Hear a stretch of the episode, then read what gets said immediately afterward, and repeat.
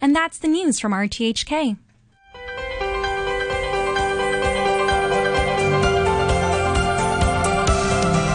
Good morning and welcome to Backchat with me, Jenny Lam, and Janice Wong. Good morning, Janice. Good morning. So we're, today we're talking about air quality. As Hong Kong returns to normalcy after the pandemic, air pollution here is making a return also. That's according to a study by Clean Air Network, which says the annual average concentration of ozone in the city reached a record high in 2023.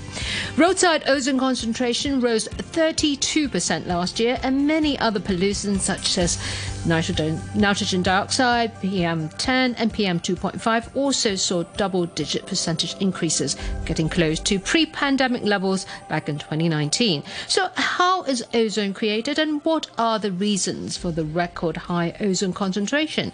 And how does the cold weather we're experiencing today, for example, affect ozone levels? And after 9:45 a.m., we'll be talking to the police about scams that target mainland students in Hong Kong. So, let us know what you think. You can leave us a message on our Facebook page, email us at backchat at rthk.hk, or call us on 233 266. That's 233 266. And joining us um, on the line this morning, we have Patrick Fung. He's the CEO of Clean Air Network. Good morning, Patrick. Hello. And also with us is Quentin Parker. He's a professor of astrophysics and director of the Laboratory for Space Research at the University of Hong Kong. Good morning, Professor Parker. Good morning. Morning. Morning. So, uh, Patrick Fung, let's go to you first. Why are we getting these high ozone levels? Um, we, we are having this um, high level of ozone. It is quite high. Uh, since 2004, uh, Hong Kong has been recording um, level of ozone, and uh, we are having um, a almost 20 years high uh, at 223. And I think uh, there are multiple reasons. Uh, one would be um, the uh, precursor, which is the uh, pollutant that form uh, ozone, has not been addressed. So we understand that the government is conducting a study about it, and the administration has not been able to provide uh, an action plan to deal with the ozone precursor. When you say precursor, what, what, what do you mean by precursor? What exactly are you talking about? Well, I, I, I could leave it more to uh, Professor Parker, but um, as far as I know, the precursor means, um, for example, the VOC, uh, volatile uh, organic compound, and then also the nitrogen oxide under the uh, under heat or sunlight, and then these precursor pollutants react and then form uh, the ozone in a chemical reaction. And then with um, high level of precursor, uh, especially VOC, uh, we would have a high level of ozone. Right. Okay, Professor Parker, is that right? The precursor, the volatile organic um, compounds, they are not being addressed. I mean, basically, yes. I mean, the volatile organic compounds, or TVOCs, come from several different sources in our environment, in our urban environment, in our industries, and they're mainly things like paints and solvents, road traffic, uh, exhausts, because um, uh, we don't have enough electric vehicles yet, you know, and other industries that, that give out pollutants like uh, nitrous oxides, uh, which also come mainly from road traffic as well. And these are indeed the precursors which result in chemical reactions that produce O3, which is like oxygen, but a molecule that has three atoms of oxygen in it to create O3. Now, O3, ozone, why do we care about it? It's because it's extremely reactive form of oxygen. It's extremely corrosive. And so for health, for public health, which is, I think, the major issue here, is that it can actually permanently scar your lung tissue. It attacks your lungs. It worsens bronchitis, emphysema, asthma, all these things. It can trigger a variety of health problems if there's too much ozone in our local atmosphere ground level. Right. And uh, I mean, uh, this morning, uh, of course, we're, we're, talking about air quality and like uh, what uh, Jenny was saying. Uh, if any of you listening, you, if you have any questions for our experts this morning, you can call us on 233 266 or, or leave a message on our Facebook page or email us at backchat at rthk.hk. And we have a, a, comment here from Michael, one of our listeners. And he says, think on this. Traffic and industry in Hong Kong is pretty much constant. The wind isn't. When wind blows from the north or east, air quality sucks, no matter what we say or do in Hong Kong. Now you can continue your pontificating. I thought the ozone layer was depleted. What? Now we don't like ozone? And uh, that's uh, from Michael. I mean, before we continue with our discussion, uh, maybe uh, Professor Parker, or um, do you think you can explain uh, the types of ozone? I mean, we're not talking about the ozone. Well, it's only one type of ozone. But then, but then, I mean, but then that we're talking about ground level ozone. That is what we're concerned about. Is it? Is that correct? Yes, I mean, you know, there's ozone in in the stratosphere, which is uh, about high up, between 15 and, and 50 kilometers up. And the ozone there is extremely important because it absorbs UV light, UV radiation. And that UV radiation, if it wasn't for the ozone layer, would be extremely harmful to all life on Earth. You know, uh, ozone um, uh, is the very uh, ultraviolet light can create skin cancers and destroy things because it's high energy photons. So it's important that we have a protective ozone layer up in the stratosphere stratosphere. Now, the stratosphere uh, is completely separated from uh, where we are uh, in, in the troposphere, the lowest level, uh, and then there's like a, a, stratification in temperature and conditions which make it very difficult for um, products like ozone to move from one to the other. So uh, the tropospheric um, uh, ozone that's local hopefully can be destroyed and removed through all sorts of controls, but the, what we have in the stratosphere is vital to, to our life on Earth and right. protecting us from the harmful UV. Okay, uh, you you mentioned one way of reducing ground level ozone. You mentioned maybe more EVs, more electric vehicles. What other ways to reduce um, ozone? Uh, you look over in, in Shenzhen, I mean, their entire public transport fleet, I think, became electric in 2019. I mean, yes, the, the previous uh, the comments about uh, the winds is vital. You know, it's nothing really to do with the temperature. In fact, in fact, ozone is more created when there's more sunlight. So in the warmer months, typically in many countries, that's when you have more ozone created. There's the fact that there's ozone in winter is because of heating, and that creates a lot more pollutant when people are burning coal, for example, and also uh, the atmospheric conditions locally, uh, ground level, there'll be less wind, and therefore there's no wind to blow the pollutants away.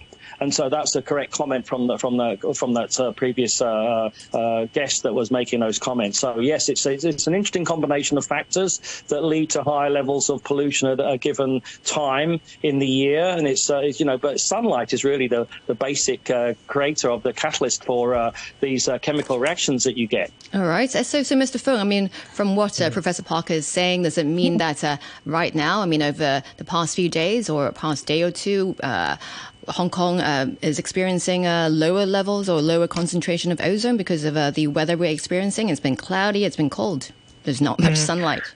Yeah, it, um, well, uh, we, we, have to look at data, and uh, but, but, I think what important is that the uh, overall long-term trend of the pollutant, and what we um, worry is that, as mentioned, since 2004, we are recording higher and higher level of ozone, and it, ha- it has not been addressed. And uh, what we think um, there there would be a lot of implication, as mentioned, uh, on health. And then if we think um, ozone is only a outdoor problem, then um, maybe we have to think twice because the outdoor air pollutant, including ozone, would um, be infiltrated into indoor. So there would be a lot of uh, benefit if we are able to tackle the ozone. And um, there, there, there are a lot of studies going on, especially from those um, uh, conducted by the government EPD. So they pledged to um, uh, provide a recommendation in early 2024. So we, we actually are very um, uh, keen to understand what is the uh, result of the finding, why, uh, what are the precursor pollutants, and how um, the government plan to address these uh, pollutants. Right. Uh, your study, uh, Clean Air Network, found that the ozone levels are particularly high, you said, in the southern, eastern, and central and western districts. That's practically the whole of Hong Kong Island. Um, why? Why is it higher there? Um, yeah, uh, that's an interesting finding. Uh, over the past, uh, I, I, think, uh, uh, eight to ten years is uh, always the Tap moon, Tap Mun on the um, Tseung Kwan O Sai Kung area with the highest level of uh, ozone. There, there's hardly any uh, vehicular traffic there, so uh, it is a a, good spot to um, rec, uh, to look at the regional uh, ozone level. But then uh, over the past, I think three to five years, the um, the stations at Hong Kong Island, say the eastern and then the central and western, and then since 2021, the southern district starts to catch up.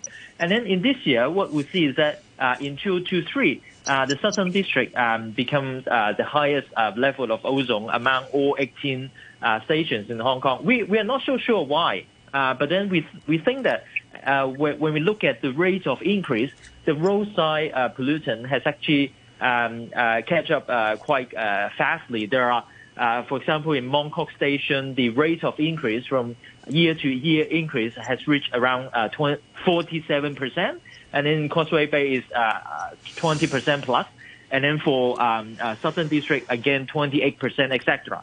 So we, we think there would be an interesting relationship uh, for vehicle traffic uh, as well as the um, uh, level of ozone at the roadside level.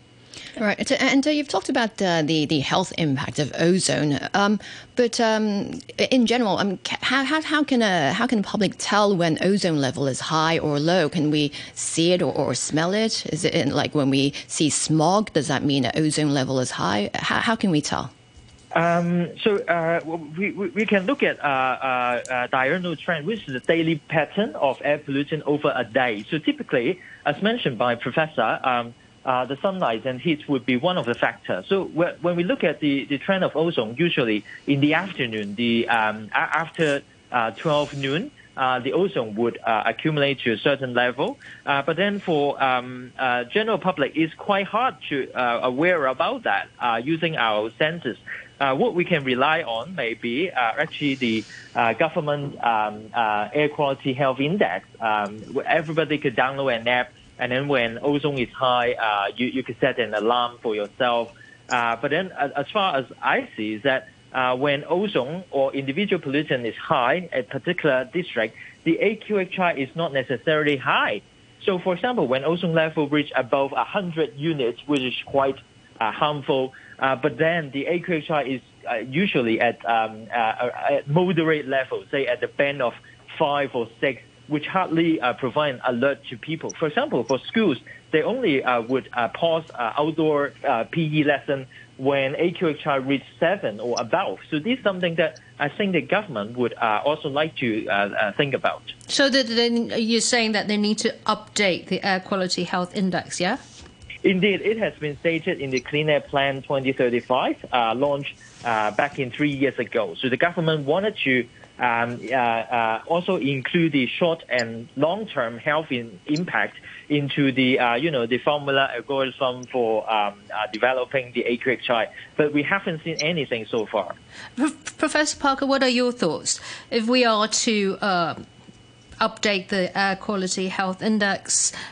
What what should be done? How should it be done?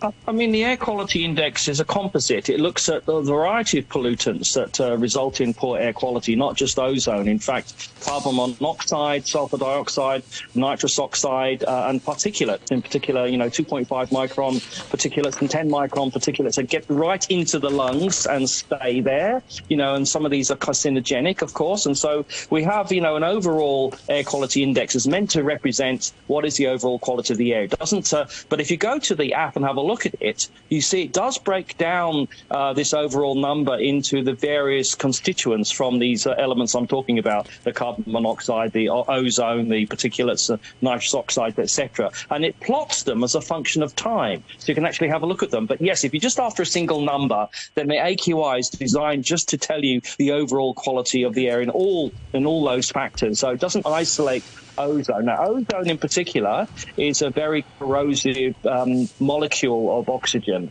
and uh, and so uh, that is the issue. Is that these other things are very important too, right. the particulates, and you know, but you know, we need to, you know, it, it could be that uh, you have a, a, two a two a two track index, one overall and one maybe that specifies things like carbon monoxide and, and oxygen okay. and ozone. Okay, so now we have a caller on the line, Mike, um, who uh, is good, listening. Good and Mike, Mike, good morning, Mike. Good morning to you. You know, I, I listen and um, I pay attention, and something just struck me. Uh, I know electric motors create quite a bit of ozone, so I just went and Googled it. New studies suggest that electric cars create almost twice as much ozone per per kilometer as cars powered by the conventional fossil fuels. Okay. So the idea that oh, we need more electric cars to solve the ozone to solve the ozone problem. Uh, uh, what is your what is the source of your information? Uh, the source of my information is um, online library. online. At, at at Google, just Google it. I see. Do electric cars produce ozone? Do they, Does Professor o- Parker? Do they?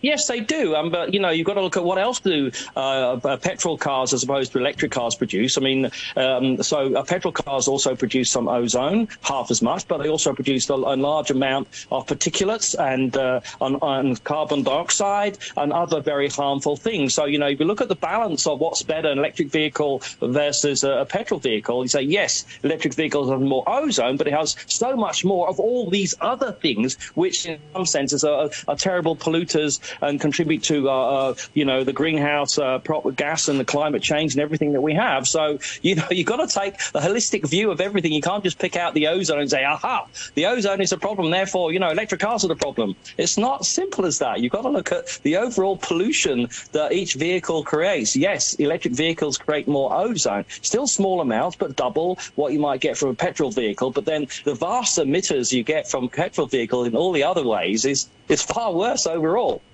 Mike, your thoughts? Yeah, but see, you're starting at the sale of the vehicle, and I'm starting at the production of the vehicle. And if you go to the production of the vehicle, the electric vehicle is much more pollutant than the. Uh, uh, Sorry, wh- what are fossil you basing fuel. that on? What I'm you, basing that on uh, on any information that you go and start doing your I'm research. sorry, I'm looking at. Yeah, this this has been debunked, but you've got to look at the. You know, most of the vehicle is the chassis, the metal, the plastic, the electrics, and they're the same whether it's electric or petrol. The difference is the engine and the battery. right. Okay. Well, thank so you, you've got to Mike. look at the battery and how the batteries are being produced and how the engines are being produced. Yes, the batteries are using rare earth metals and other things, but battery technology is progressing at an incredible rate, getting more efficient all the time. Amount of kilometers you can do with a battery is getting quicker. The, you know, everything improving. So uh, electric vehicles also. Once you start using renewables to create the blast furnaces, electric arcs, and all these other things, then you're getting into, you know, a better way of doing things. So things are evolving and things are moving on the S curve. So yes, what some of what you're saying is true, but look at what it's coming and how it's evolving into. So these arguments from the promoted by you know the petrol industry and you know and the, and the old car industries are, are being picked apart. Right, uh, okay. by, uh, by careful analysis.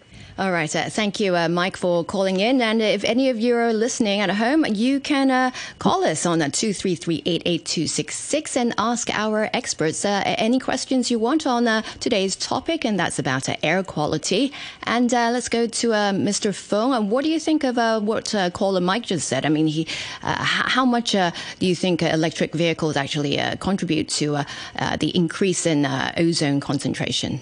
Um, I, I think at the end of the day, we, we, we are looking at um, multiple problems in um, in you know for, for Hong Kong, including um, uh, clean air is one, uh, decarbonization is next, and then also the overall uh, public health, and then um, you know uh, energy consumption, etc., etc. Because uh, these are all um, this all implies societal, financial, health implication to um, actually every one of us.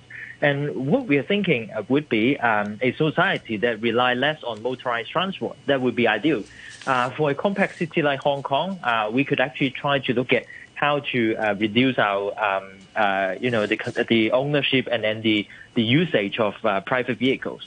But then, after all, I, I think um, Hong Kong should move, on, move should move on towards uh, new energy new energy vehicles, um, uh, including electric or hydrogen, or as as Professor mentioned, there, there's an evolvement of uh, a lot of stuff. Uh, it, it's not just um, uh, one one thing that we stuck here, and then we think electric uh, because of the power generation. Today, we are still relying on some kind of fossil fuel. Then it is not a good option. We have to think um, further, and what we are doing right now is to provide the best, for example, the infrastructure for for uh, uh, future generations. And uh, for for that, I, I think uh, Hong Kong is heading to that direction. What what we uh, uh, what we wanted to do more is actually the the speed of, of doing things. We want to accelerate, for example, transition of vehicular fleet towards new energy, and then more um, uh, investment by the government uh, on the infrastructure, for example, for uh, uh, electric uh, charging or hydrogen uh, development, or even LNG bunkering for marine, and then study on ammonia ethanol for um, marine ma- vessels. These all would help yeah, so they, I think this is what we, we, we would also have to consider. Yeah, about the, the, the marine vessels. I mean, let's talk about that, Professor Parker. They the the, the kind of fuel they use is actually uh, a lot more polluting than some of the fuel that even the petrol cars uh, and and uh, road vehicles use. Am I correct? Uh, yes, I mean, I, uh, I look out from my apartment here, the Hong Kong apartment uh, I have. We're very fortunate. I look out at Lamma Island, I can see a single wind turbine and three big chimneys. And I look at the, the, the boats that go backwards and forwards, and sometimes I see them giving out black bilious smoke, which they shouldn't be doing because there are regulations against that, but they still get away with it sometimes. But think of the size of a, you know, 20,000 ton uh, ocean going vessel for transporting trade. And when it does that, you know, it's like hundreds of, or thousands of carts equivalent over a period of time when they might be doing that. So first of all, they shouldn't be allowed to do it anywhere near, uh, you know, Hong Kong Island. It should be done in the uh, out at sea, even though it's still bad, of course, but it's more locally affecting people here. And so it's the scale of it. You know, one ship doing its thing can be the equivalent of many, many vehicles on, on the road because of the scale of it. And so you've got to look at the far more rigorous uh, uh compliance of the of the maritime traffic and when they're allowed to um, uh, do these uh, emissions from their uh, you know diesel engines and whatever they have. Diesel is terribly polluting um, uh, fuel by right. the way, uh, much worse than petrol. Uh, and so, you know, its regulation needs to be enforced, and people uh, do uh, report in when they see ships um, uh, giving out black smoke. and okay. so it's important that that is controlled. It's, it's really bad. Okay, so we're, we're talking about air pollution in Hong Kong today, and um, Professor Parker just pointed out that uh, looking out from where Hong Kong U is, which would be looking towards the south of Hong Kong Island, he sees a lot of pollution from marine traffic. So if you're seeing that in, in, in your home or wherever you are, do call us. Our number is 233 Let's go back to Patrick Fung with the Clean Air Network. Uh, your thoughts on marine pollutants, Mr. Fung? Um, yeah, in, indeed. Over the past, uh, say, 10 years, Hong Kong is um, going from uh, the Asia uh, forerunner in tackling um, marine um, uh, pollution because uh, we, we were uh, the first port in Asia to mandate fuel switch at berth at that time. But then after that, we we have um, uh, uh, we we have not made much um, uh, improvement in trying to look at the regulatory tool to further reduce the um, marine pollution. As mentioned uh, by Professor, uh, uh, there there's still a lot of um, ocean-going vessels emitting right now, and then what we fall behind other um, comparable economies that we we have not made, for example, LNG bunkering uh, possible right now. We, we were still we are still discussing about um, uh, uh, well uh, uh, how the legislative uh, framework could be made possible. But other cities are doing that um, right now already. So we were falling behind. But um, the good thing is that Hong Kong has actually started to think about how oh, uh, International uh, Maritime Center, how Hong Kong could could uh, serve that role. Um, I, I, think it's still not too late. Uh, we have to um, catch up really quickly on how to make um, this new energy available for uh, all kinds of um, ocean-going um, uh, vessels. for example, container port in uh, Kwai Chung, also the um, uh, the terminal, the uh, the cruise terminal in Kai Tak. How how are we going to upgrade that to enable um, uh, you know the, the cleaner or lower emission uh, from the ocean-going vessel, including the cruise uh, uh, cruise liner? They, these are all important issues for Hong Kong. Okay, um, Professor Parker, um, your thoughts about about the oh, ocean I mean, liners? I mean, should we should we have some regulations on those? Well, we did start off as a, a, as a, air quality expert, and, and I, I, agree with everything he's been saying there. Um, he's informed about you know the process of the legislation, the history over time, and you know, and I think Hong Kong is kind of taking its eye off the ball a little bit. In, in you know, it thinks it's once you you introduce the legislation, okay, that's it, that's the end. No, you need to ensure compliance. Okay, and compliance is really important. Also, improvement with time because nothing stays static. Things evolve okay. and change. And need to be reactive to that. Okay, we're coming up to uh, 9.30 with the news, but thank you very much, Patrick Fung, for joining us this morning, the CEO of Clean Air Network. Um, let's have a look at the weather. It's very cold this morning. There may be icing conditions on high ground, mainly cloudy, dry during the day with a maximum temperature of about 11 degrees, moderate to fresh northerly winds, occasionally strong offshore and on high ground at first. The outlook is that it will be cold in the morning tomorrow and on Friday. It'll be brighter during the day, cool in the morning and at night over the weekend. Uh, the current temperature outside is 7 degrees Celsius and the relative humidity 63%. Here's Haley Ip with the news. Counting is underway in the New Hampshire Republican primary election. Nikki Haley is hoping the traditionally more moderate U.S. state will give her a result that allows her to continue in the presidential race against Donald Trump. U.S. media has projected Mr. Trump as the winner. The Turkish parliament has ratified Sweden's bid to join NATO by an overwhelming majority in a long delayed vote. Hungary is now the sole NATO member yet to ratify Sweden's accession. And the United Nations chief says the rejection of a two state solution to the conflict between Israel and the Palestinians by the highest levels of Israel's government is unacceptable. Antonio Guterres also called for far more aid to be delivered to Gaza, particularly in the north. I'll have more news for you at 10 o'clock. Safety is paramount during major events at sea. Crew members of passenger carrying vessels should show emergency exits and locations of life jackets and demonstrate how to wear them. Adults must ensure children aged 2 to under 12 wear suitable life jackets throughout the trip and decide if infants under 2 should wear them. Coxswains must keep a passenger and crew list and avoid overloading and speeding. Passengers should follow the instructions given by the Marine Department and the police when dispersing. One dose of cocaine can be all it takes to get you hooked. You could keep sinking deeper into a quagmire. Keep buying and taking cocaine, and you will become flat broke. Cocaine can severely damage your physical and mental health, causing psychosis, unconsciousness, and even impotence and brain damage. Cocaine drags you down. Let's help those who have been dragged down to stand tall again. Call 186186 or text 98186 by WhatsApp or WeChat. Let's stand firm, knock drugs out. So, welcome back to Backchat. This morning we're talking about air pollution, and uh, still with us is Professor Quentin Parker from the uh, from astrophysics, the director of laboratory for space research at the University of Hong Kong. And joining us is Leung Wing Mo. He's a former assistant director of the Hong Kong Observatory. Good morning, Mr. Leung. Good morning. Good morning. Right. So, um, air pollution. Now, listeners, if you have something to uh, join uh, add to this conversation, you can call us on two double three double eight two double six. You can also uh, message us or, or email us. Um, our email is backchat at rthk.hk. So, Mr. Leung, how is the weather affecting air pollution? Well, it's, it's very complicated. Of course. Uh, normally, um, when you have high temperature, low relative humidity, and uh, abundant sunshine, uh, these are the conditions that favored um, ozone formation in our region. But since ozone formation is a very complicated uh, uh, photochemical reaction, it depends on a number of factors besides weather. Okay, so so most of the time, um, uh, we find that um, in particular in Hong Kong, uh, if we have a typhoon approaching Hong Kong, then not most of the time uh, it will be very hot and winds will be very light.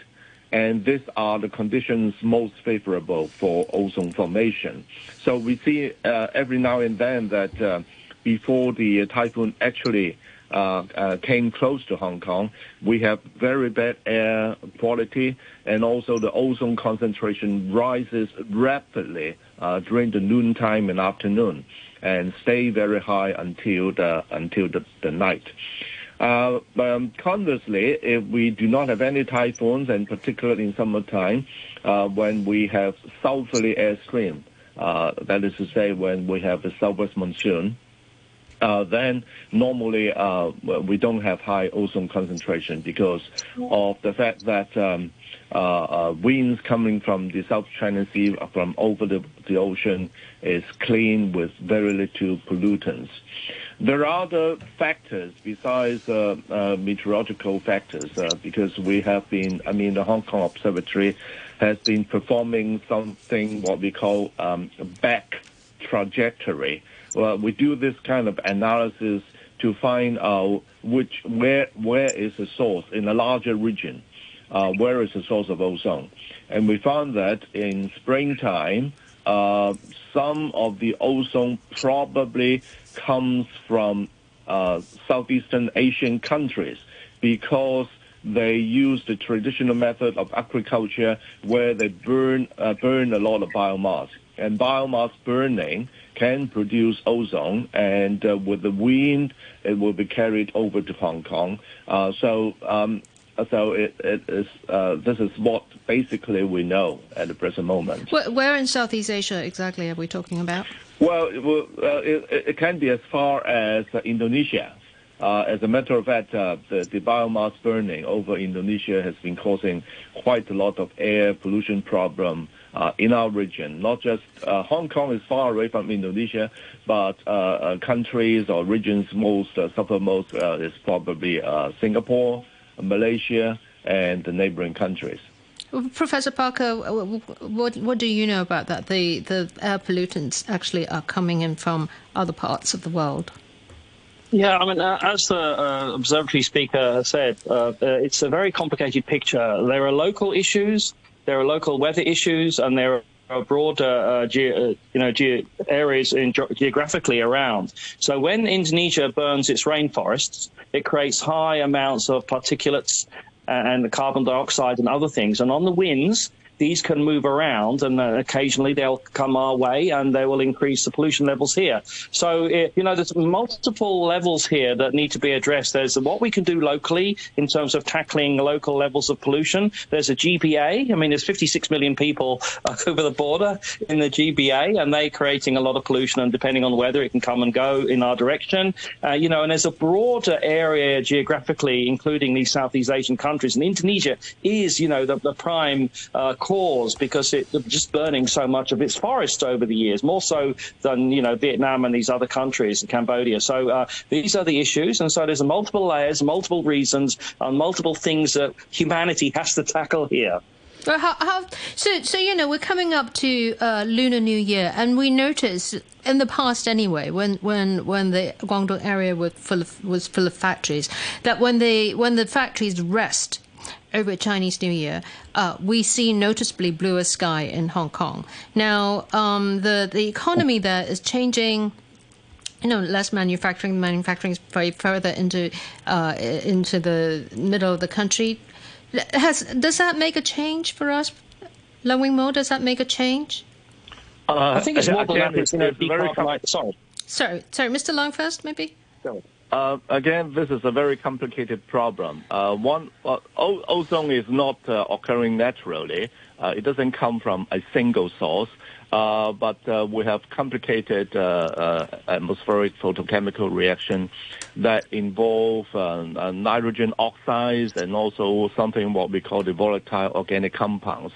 Now, these pollutants actually come from industrial processes as well as uh, vehicles, uh, traffic, and so on. So if um, if we stop all industrial processes during the Lunar New Year holidays, then obviously uh, the components that will uh, induce the formation of ozone is reduced. Okay, but uh, I said it's very complicated in the sense that um, sometimes uh, nitrogen oxides are kind of pollutant but uh, there is one kind of nitrogen oxide, which is nitric oxide, which is nitrogen with one oxygen. It is actually uh, cleaning the ozone in the atmosphere. So uh, we are, I mean, stopping all industrial uh, industrial um, activities on one hand reduce the uh, the kind of pollutants, but on the other hand, it also reduces the sink of uh, ozone. So in a way, uh, it enhances uh, ozone production if the weather is favorable.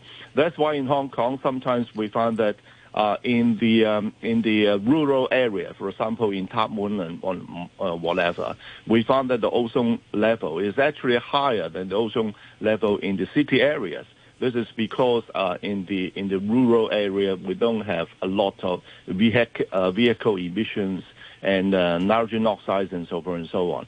So um, I mean, uh, I mean, uh, the, the, government of Hong Kong, together with the government of Guangdong and Macau, is doing a three-year study about the characterization of photochemical ozone formation. Now that uh, that is very important because up to the present moment, we are not exactly sure the, of the science behind ozone formation. So uh, I hope that uh, with the, uh, the conclusion of this uh, study, we know much better about um, uh, what what is the cause and what kind of mitig- mitigation measures we can uh, we can we can we can implement.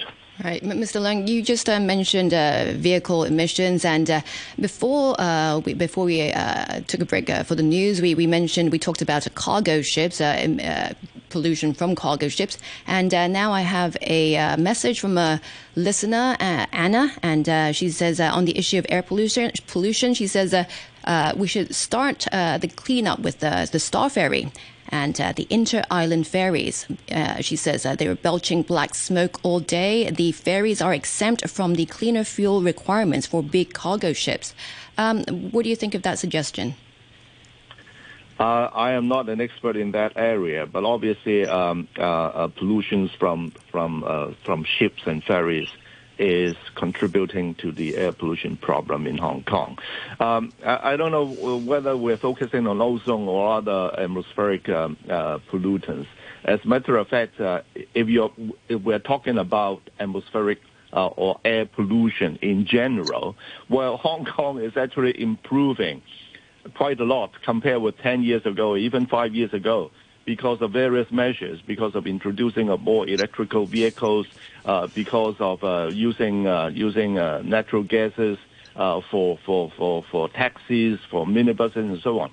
So the overall air quality is much better than um, uh, many years ago. Uh, so uh, I, w- we have to comment on the government's effort. But again, if we talk about ozone, this is a really, really uh, complicated problem. So right. Uh, I, I, don't know whether we have a very con- concrete plan, mm. concrete plan whereby we can uh, find out the ultimate ultimate solution for that. Yeah, Professor Parker, uh, it's not as simple as just shutting down the factory. There's a three-year study, as Mr. Leung pointed out, for, uh, on on photochemicals. Uh, your thoughts on that?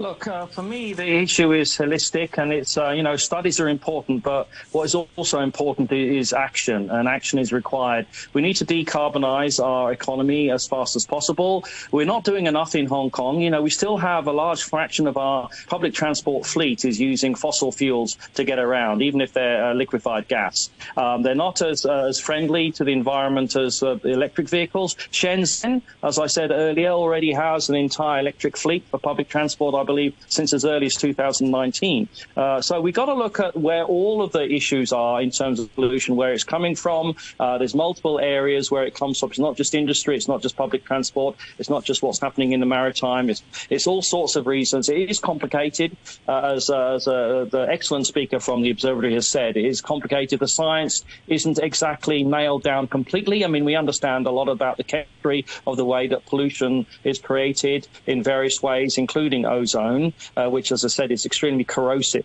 Uh, so it has an impact on, on human health quite directly. It attacks the lungs straight away. And so, you know, other than these other things, particulates which get into the lungs stay there and are carcinogenic uh, as well. So um, there's a very complicated process but what we need is, you know, things are low-hanging fruit. What we can, well, we can decarbonize. We can put uh, more solar panels everywhere, more wind generation. We can, we can, you know, get electric vehicles, more and more of those, uh, especially in public transport. And so, you know, there's the various things that you can do straight away uh, while these uh, studies are going on because it's self-evident this is what we need to do. You know, and then you can hone and and and, and tweak uh, policy as as we go, as we improve. Yeah. So, so just finally, we're getting another response from a caller. People seem to be very very um, keen to talk about this marine uh, pollut- pollutant problems. And so Cameron, one of our listeners, he's saying that in response to a question on ocean liner, he said informatively Hong Kong government imposed restrictions on burning heavy sulfur oil and only very low sulfur fuel oil consumption is allowed within the harbour, uh, which should help with air quality. Uh, Professor Parker, do you know anything about that? The, the, the low sulfur oil, fuel oil restrictions on marine vessels? Yeah, they were. I think they're, they're, you know, this is a regulation imposed to reduce pollution. It's pure and simple. Um, there's various grades of uh, fuel that are used in ocean-going vessels for various purposes, and when they're locally in harbour, they're meant to go to the ones that produce less direct pollution. It's just simple as that. And um, but you know what we ultimately need is, is ocean-going vessels that uh, that don't run on on these kinds of fuels, and these are being looked into. A lot of research into electric versions and, and more wind coming back again, and all sorts of solar even. So you know, the industry is looking at these things, but when you've got to move 20,000 tons around at a time, you know, you need big, powerful engines. And at mm. the moment, that's provided through burning fossil fuels. Right. Okay. Well, thank you very much for joining us this morning, Professor Parker, Professor of Astrophysics and Director of the Laboratory for Space Research at the University of Hong Kong, and also to Mr. Leung Wing Mo, former Assistant Director of the Hong Kong Observatory. The RTHK English News Service brings you the latest news throughout the day right here on your radio, our homepage, Facebook, and the RTHK News app. And now we're on Instagram. Up to date news, videos, feature stories, and podcasts all at your fingertips. Search RTHK English News and follow us right now. Catching up with the very latest local and international news just got even easier. On your radio, our homepage, Facebook, the app, and now Instagram. RTHK English News. You're listening to Backchat. Call us on 233 266 and have your say. It's now 9:45 or just after 9:45 and we're talking about scams that target mainland students in Hong Kong and joining us in this uh, discussion is Julia Chan uh, she's Chief Inspector of Police and Regional Crime Prevention Officer for New Territory South. Good morning Ms Chan. Good morning. Good morning. Uh, so what are some of the most common types of scams that mainland students are coming across? Hmm. I would say telephone deception and e-shopping scams are quite popular among the mainland students. As the students come to Hong Kong quite freshly and they are not familiar with our jurisdiction and culture, so when they receive calls saying Putonghua and claiming of they are Chinese officials and the students may involved in criminal investigation, so they would get panicked easily and then follow the instructions to remit money or provide their personal particulars to the swindler easily. So they are quite vulnerable to telephone deception. Well, what are the, what are these phone what are these callers telling the students in these phone calls? Mm.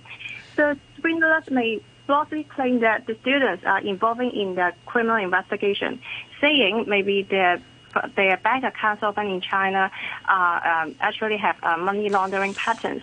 So they would like to ask the students to, um, in order to prove their innocence, they have to uh, provide, surrender their bank documents or bank transactions, or even remit money in order to prove that their accounts are valid, so that the, they can re- they would remit the stolen property to to the swindler's account. Yeah. Right. So, what is the police doing to prevent these students from falling into these traps? Mm. So, um, uh, actually, we can see that there are quite a lot of Hong Kong drifters, including the mainland students coming to Hong Kong. And we, the New Territory South is actually a quite popular place for them to settle down because we have some prestigious educational institutions and also we have the technology park for their development. So actually we target on the the Hong Kong drifter themselves and also the people around them. We want to spread the anti-deception uh, uh, messages to them in order to raise their awareness. For example, for the students, we cooperate with the universities to give uh, the talks to themselves, also to their parents and teachers, teaching staff, so that if they early identify some signs of being victimized of the students, they can also help to intervene and also guide them to seek professional advices. And on the other hand, we also organize some interesting events on top of the traditional one-side talk. For example, in mid-October, we organized an anti-deception fun day for the university students in the JPC pattern. So during that full day activities, they can come to have the team building games, meet friends, and also directly interact, interact with our officers so that we can answer their questions regarding deception directly and also um, they, they make friends with them for further communication. Right. Ms. Chan, you've talked about uh, how these mainland uh, students have been uh, uh tricked in Hong Kong. Do you have any figures uh, for this year and, and how does it compare with uh, maybe like previous years or before the COVID pandemic? Mm-hmm. Um, I would say um, for actually for deception, it is a trend, a rising trend for not only Hong Kong, not only in territory but also the whole whole world. For for example, I can say for many students in New Territory South, actually from January to November last year, we have recorded about 45 cases involving mainland students in telephone deception cases, which account for about 35 million of lost amounts. Uh, I, I, know New Territory South is a police district, but where exactly are we talking about? Are we talking about Sha Tin or, or Yuen Long, or wh- where exactly are we talking about? Mm. Uh, NTS actually comprises of five police districts. There, Sha Tin is one of the districts, and also we cover Tsuen Wan, Kwai Tsing, and Lantau, and also airport. So it's quite a big region, yeah. Yeah. And so, also, mm. so any idea why New Territory South? Mm. Yeah, because actually we have a few educational institutions, the, the university here that uh, account for uh, quite a large amount of mainland students studying here. And also, apart from the students, we have the talents of uh, technology talents and the healthcare talents also choose uh, the, the companies in NT South. So we see this group is quite is growing and also vulnerable, and so we target target them to be our anti-deception a vulnerable for publicity. Right. Okay. So we're talking about scams that target mainland students, or, or it's not just mainland students, as, as, as young people or, or people who come in on the talent scheme. So if you have come across that, do call us on Backchat. Uh, our number is 233 You can email us at backchat at rthk.hk or you can message us on our Facebook page. We are talking with uh, Julia Chan, who's the Chief Inspector of Police uh, for New Territory South. So, so Ms. Chan, New Territory South, you're saying saying, you know, the, the, there's a high concentration of mainland students and maybe young people who came in on the talent scheme that are unfamiliar with Hong Kong and they're being targeted. Any idea where these scammers are? Um, we say the scammers actually actually they, they may be transnational syndicate, just like a very popular movie last year. It's the the syndicate may be transnational, may not be based in Hong Kong, but we see that um, maybe there we have cases, we have arrest of the syndicate members, such as the account holders, or they will send some people to come to uh, receive money from the victim. Uh, there are members in Hong Kong, but also it is not only Hong, Hong Kong matter, I think. Where, where, where are we? When you say transnational, which countries are you thinking? Mm, I, um, there I couldn't specifically name a few, but the just like the movie and our knowledge is is quite quite a lot of countries also may have the similar working there if for different parts of the deception plot. Yeah, right. They may be call center or they may be they they may be uh, fi- financial uh, money laundering, and that that means they may be separate in different different locations for different duties. Can you tell me specifically about a, a case that you, you think is uh, particularly worse uh, of, of this type of uh, scams? Yes, and I think it's a case also shared in our last Saturday event. It's telephone deception involving a 19-year-old mainland student. That student actually came to Hong Kong for studies since September last year, but unluckily he received the the, the fraudulent call quite recently, and then yes, he was told that he was involved in money laundering, and so he had to release over 200, uh, two, two millions of dollars to the swindler in, in order to prove his innocence. So during which he has very large um, psychological stress. For example, when he see that the the swindler provide him with some fake warrant showing his particulars, and then he will need money. He he need to ask his friends, his parents to get the money, and then after around a month time, and then he commit suicide because of the the large pressure. So it's really a tragedy, and we want to share it because it it we cannot cope with it by only the police, and we all, we hope all the community can also be aware and early identify and help their friends around. So, Ms. Chan, uh, what advice do you have for, for mainland students uh, who do receive uh, such calls? I mean, by uh, like that, you, you, what you talked about earlier. Yeah, I think if for specifically for telephone deception, we have a slogan for three don'ts. That is, first, don't answer any unfamiliar unfamiliar call. And but if you listen, the swindler may have many plots, pretend to be officers, pretend to be uh, even uh, Taobao administrators. So don't believe their plots so easily, and then don't remit money to them at the end. Yes, and also if they have doubts, they can be they are welcome to call our police anti-deception helpline one x two two two for consultation. It is um it is 24/7. We operate all the time and welcome their consultation. Uh, sorry, what's the number again? One eight two two two. Yes, it's a police anti-scam helpline okay. for consultation. Yes.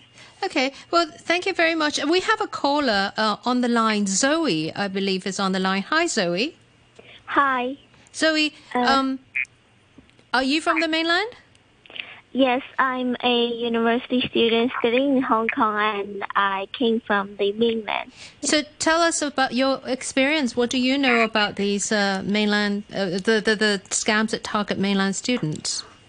Well, I haven't been scammed directly, but I do know people. I do know mainland students who were scammed before, before and uh, I've I've heard about their experience. So, um, usually the scammers would accuse that the mainland students are involved in some sort of crime or they've done something wrong and and make the students scared of their wrongdoings and uh, ask them to provide money to prove prove their innocence or uh, you know just to prove their innocence or something also. What what kind of scary things do they say to you or these students? Oh, well, uh, things like, uh, for example, that involved in some kind of money laundering or that they have broke some kind of law. Like what kind of law? I mean, if, if, if you know you're innocent, why why would you be so scared? What kind of law are you talking about? Uh, I think uh, mostly it's uh, I, I'm I, I don't know much detail, but it probably um, breaching uh, official law, the law, or some class. But I it, during the COVID period, they also accused students for like uh, involved in some illegal packaging of the illegal packages crossing the border involving in like vaccines, COVID nineteen vaccines and stuff.